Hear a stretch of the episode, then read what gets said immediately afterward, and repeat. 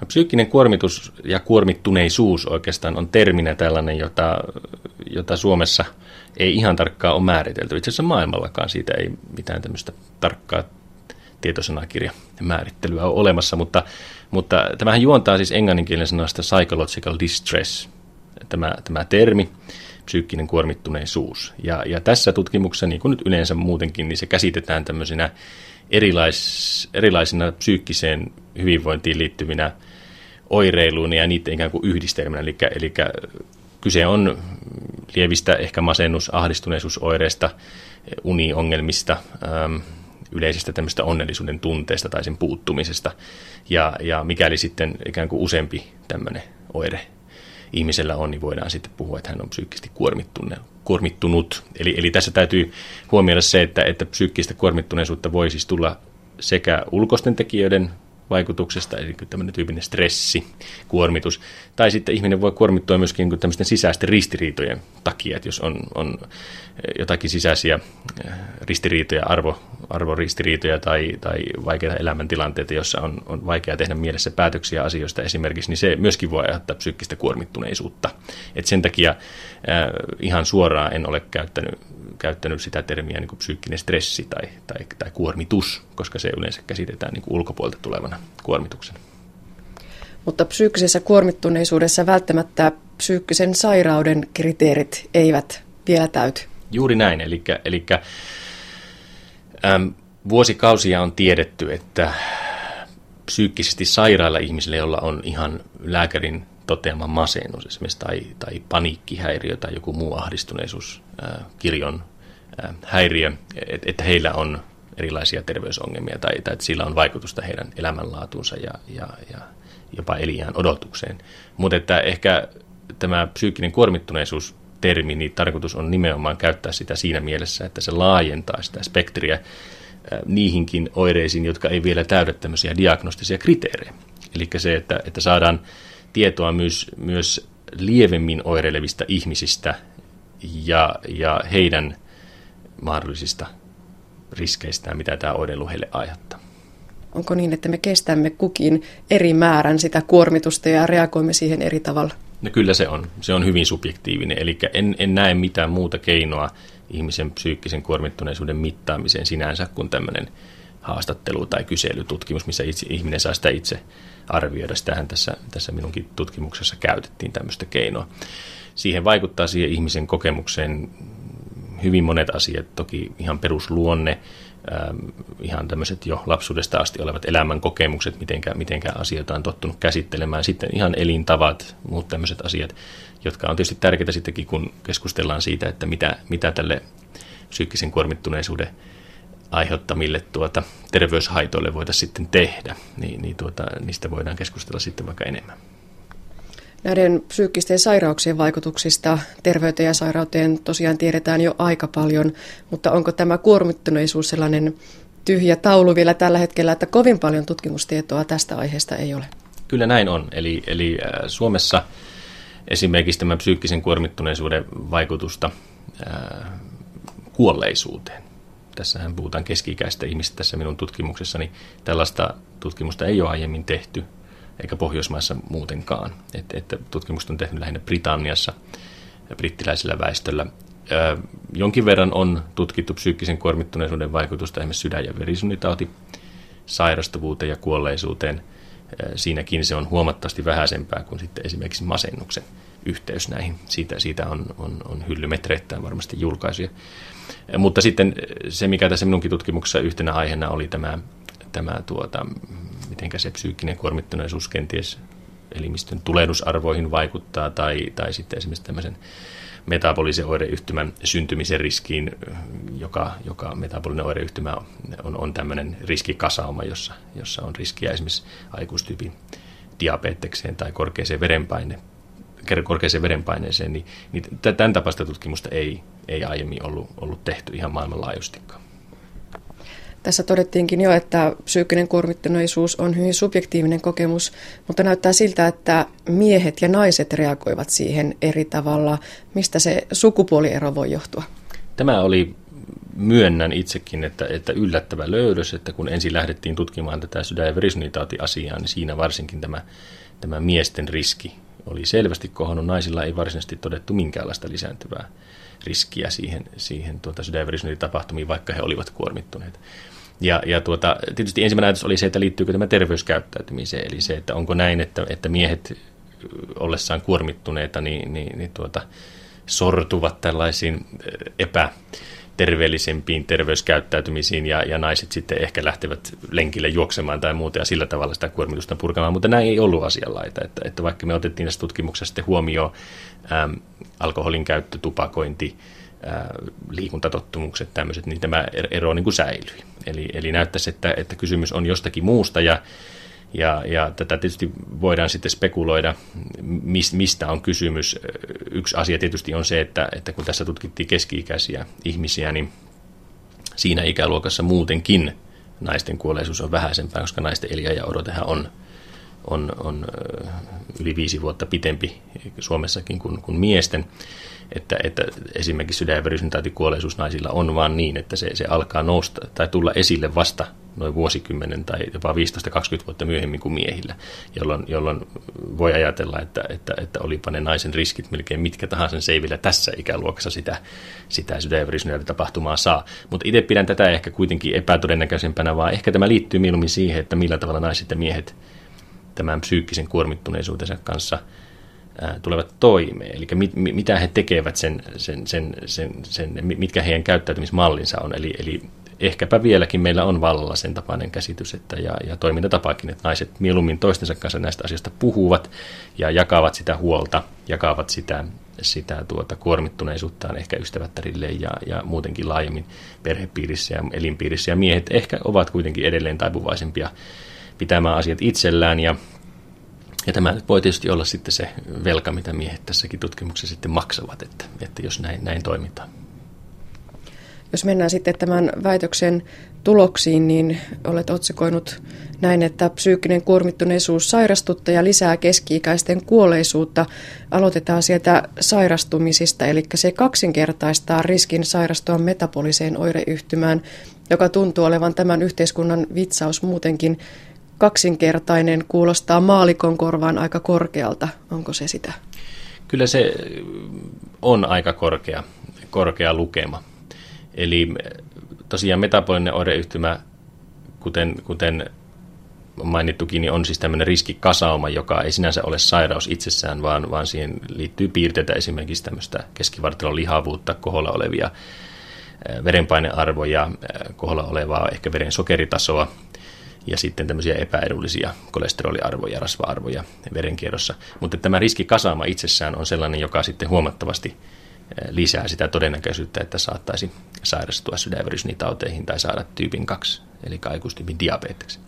Ja sen takia tämä, että tämä riskikasauman todennäköisyys kasvaa kaksinkertaiseksi siinä seitsemän vuoden seuranta-aikana niillä, eh, jotka ovat psyykkisesti kuormittuneita verrattuna niihin, jotka eivät ole niin se on, se on iso löydös. Varsinkin kun ottaa huomioon, että me todella vakioitiin nämä, nämä liikkumis- ja tupakointi ja muut asiat tässä. Eli näyttää se siltä, että kyllä se psyykkinen kuormitus itsessään jollakin mekanismilla näyttäisi aiheuttavan sitä metabolista oireyhtymää. Ja, ja sitten kun tiedämme, mitä se metabolinen oireyhtymä puolestaan aiheuttaa, niin, niin tämä on mielestäni aika merkittävä löydös. Onko se mekanismi kuitenkin vielä löytämättä? Mekanismista on, on olemassa tuota, hypoteeseja, mihinkä se voisi liittyä. Se, todennäköisesti elimistön tämmöisen kortisonin aineenvaihduntaan muihin, muihin liittyviä kysymyksiä siinä on. Ja myöskin tietysti tämä tulehdus, elimistön tulehdustila on yksi asia, jota, jota tässä, tässä väitöskirjassakin tutkittiin, ja siinä myös jonkinlaista mekanismia näyttäisi olevan. Niin, kuormittuneisuus näkyy myös veriarvoissa. Millä tavalla? Ihmisiltä voidaan mitata tämmöistä elimistön yleistä tulehdustilaa tämmöisellä CRP-mittarilla, C-reaktiivinen proteiini. Se on yleisesti käytössä oleva mittari. Käytetään esimerkiksi, jos menee päivystykseen äh, keuhkoputki tulehdusoireilla, niin lääkäri monesti tämän CRP ottaa, ja jos se on tietyn arvon yli, niin se, se sitten puhuu sen puolesta, että saattaisi tämmöinen bakteeriperäinen keuhkoputken tulehdus esimerkiksi olla. Mutta tässä me puhumme ikään kuin tämmöisestä inflammaatiosta, eli tulehdustilasta, joka, joka, jota ei aiheuta mikään virus tai bakteeri, vaan se kuvaa semmoista elimistön yleistä ärtymystulehdus tilannetta. Ja on aiemmin voitu todeta, että, että jos tämä, tämä CRP-arvo on jatkuvasti ihmisellä yli kolme, niin, niin tuota se selvästi lisää sairastavuusriskiä sydän- ja ja muihinkin, muihinkin tämmöisiin pitkäaikaissairauksiin. Jos on alle yksi, niin se riski on huomattavasti pienempi. Ja me tässä tutkimuksessa tutkittiin sitä, että mikä on se todennäköisyys, että se on yli kolme näillä ihmisillä, jotka on kuormittuneita verrattuna niihin, jotka eivät olleet kuormittuneita. Ja todettiin todella, että se lähes kaksinkertaisesti sen todennäköisyyden se kuormittuneisuus siihen, että ne veriarvot ovat koholla, että siellä elimistössä on tämmöinen tulehdustila. Ja, ja tämä oli tietysti hyvin mielenkiintoinen löydös. Eli näyttäisi todella siltä, että, että sitä ihmisen psyykkistä kuormittuneisuutta voidaan jollakin tavalla myös sieltä verenkierrosta mitata. Tässä toki täytyy nyt miettiä ja muistaa se, että emme tiedä tässä nimenomaisessa asiassa, kumpiko tässä on se niin sanottu muna ja kumpi kana. Että on myös täysin mahdollista, että, että se tulehdus, mikä siellä elimistössä on, niin, niin tuota, ihan tunnetuillakin mekanismilla voi aiheuttaa sitä kuormittuneisuuden tunnetta aivoissa ja mieli, mie, mielessä. Eli, eli, taikka sitten niin päin, että se kuormittunut mieli aiheuttaa sen elimistön tulehdustilanteen. Et, et, emme tiedä tässä vaiheessa vielä sitä suuntaa. Entä yleinen kuolleisuus, riski, kerroin, millaisia tuloksia sen suhteen saatiin? Tämä oli, oli myöskin mielestäni aika merkittävä tulos, eli, eli todettiin, että näillä tuota, potilailla, näillä tutkimushenkilöillä, jotka ää, ovat psyykkisesti kuormittuneita, niin heillä on 2,4-kertainen kuolleisuusriski tässä 11 vuoden seuranta-aikana. Ja erityisen merkittävää tämä on sen takia, että me puhumme siis väestöryhmästä, jossa kuolleisuus normaalitilanteessa on hyvin vähäistä. Eli tässä tutkimusaineistossahan oli tuhat, noin tuhat 35-55-vuotiaista pieksämäkeläistä itse asiassa naista ja miestä. Ja, ja, ja tässä ikäluokassa, kun sitä sitten seurattiin 10-11 vuotta eteenpäin, niin vanhimmat ihmiset ovat silloin 66-vuotiaita ja suurin osa huomattavasti nuorempia. Niin se, että tässä ikäluokassa tapahtuu näin iso kuolle, kuolleisuuden nousu tämän psyykkisen kuormituksesta johtuen, niin on kyllä merkittävää, varsinkin kun jälleen muistutan, että otimme tässä huomioon nämä elämäntapoihin liittyvät asiat, eli se ei selity tupakoinnilla tai muulla tämmöisellä. Mielenkiintoista oikeastaan oli se, että myös tässä asiassa – miesten ja naisten tuota, trendit oli hyvin toisistaan eroavia. Että, että, että tuota, miehillä ää, tämä riski oli niin kuin huomattavasti korkeampi suhteessa näihin, näihin tuota, vähemmän kuormittuneisiin verrattuna sitten, mitä taas naisilla oli kuormittuneita ja vähemmän kuormittuneiden välillä. Eli tässäkin näyttäisi olevan, että joku, joku tekijä naisia, naisia suojaa. Mielenkiintoinen ilmiö. Tässä saatiin myös sellaista viitettä, että kun katsottiin sitten näitä erilaisia tekijöitä, mitkä selittävät näiden ihmisten kuolleisuutta, niin näytti aika selkeästi nousevan neljä tekijää yli muiden, jotka näyttäisi kaikki noin kaksinkertaistavan sen kuolleisuusriskin sillä kyseisellä henkilöllä. Ensimmäinen tekijä on se, että tämä henkilö on mies, eli tämä sukupuoli vaikuttaa siihen. Toinen on se, että tämä henkilö tupakoi, mikä tietysti ei ole yllättävää. Kaikki tiedämme tupakoinnin terveyshaitat. Se noin kaksinkertaistaa sen todennäköisyyden. Sitten se, että asuu yksin ei ole parisuhteessa, niin se noin kaksinkertaistaa sen riskin.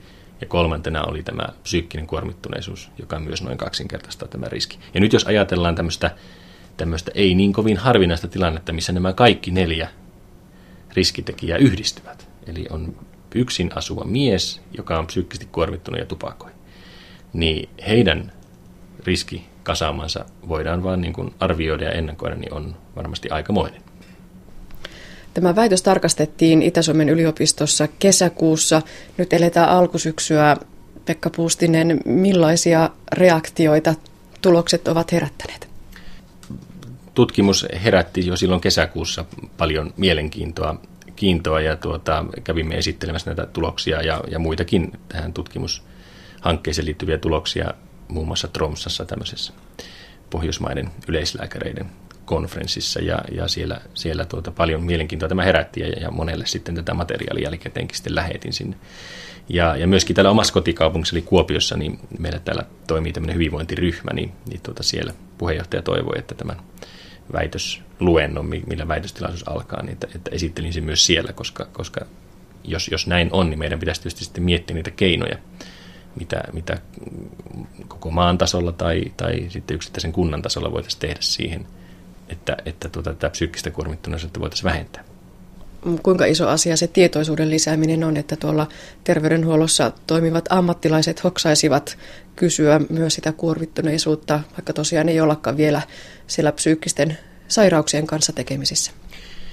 Kyllä aika turvallisin mieli voi semmoisen johtopäätöksen näistä tuloksista tehdä, että, että kun hoidetaan keski-ikäisiä miehiä, siis 35-55-vuotiaita esimerkiksi, ja, ja hoitaja ja lääkäri heitä, heitä tapaa vastaanotolla, niin mikäli heillä on tämmöistä lisääntynyttä, muistakin syystä lisääntynyttä sydänverisynitaatiriskiä, niin, niin ilman muuta kannattaisi samalla, kun näitä muita asioita mitataan, verenpainetta, kolesteroli, niin kysäistä myös tätä psyykkistä kuormitusta. Ja on ihan käyttökelpoinen mittari tämä 12 kysymyksen GHQ12-mittari, mitä tässä tutkimuksessa käytetään. Se on maailmalla kaikkein parhaiten tutkittu ja, ja, ja tuota, ikään kuin tilastollisesti niin kuin isoimmat todistusaineistot sen takana on, on, on ja tuota, sitä käytetään myös tämmöisessä ihan kliinisessä, eli lääkäri potilastyössä työssä tuota eri puolilla maailmaa. Että, että tämä olisi yksi mahdollisuus.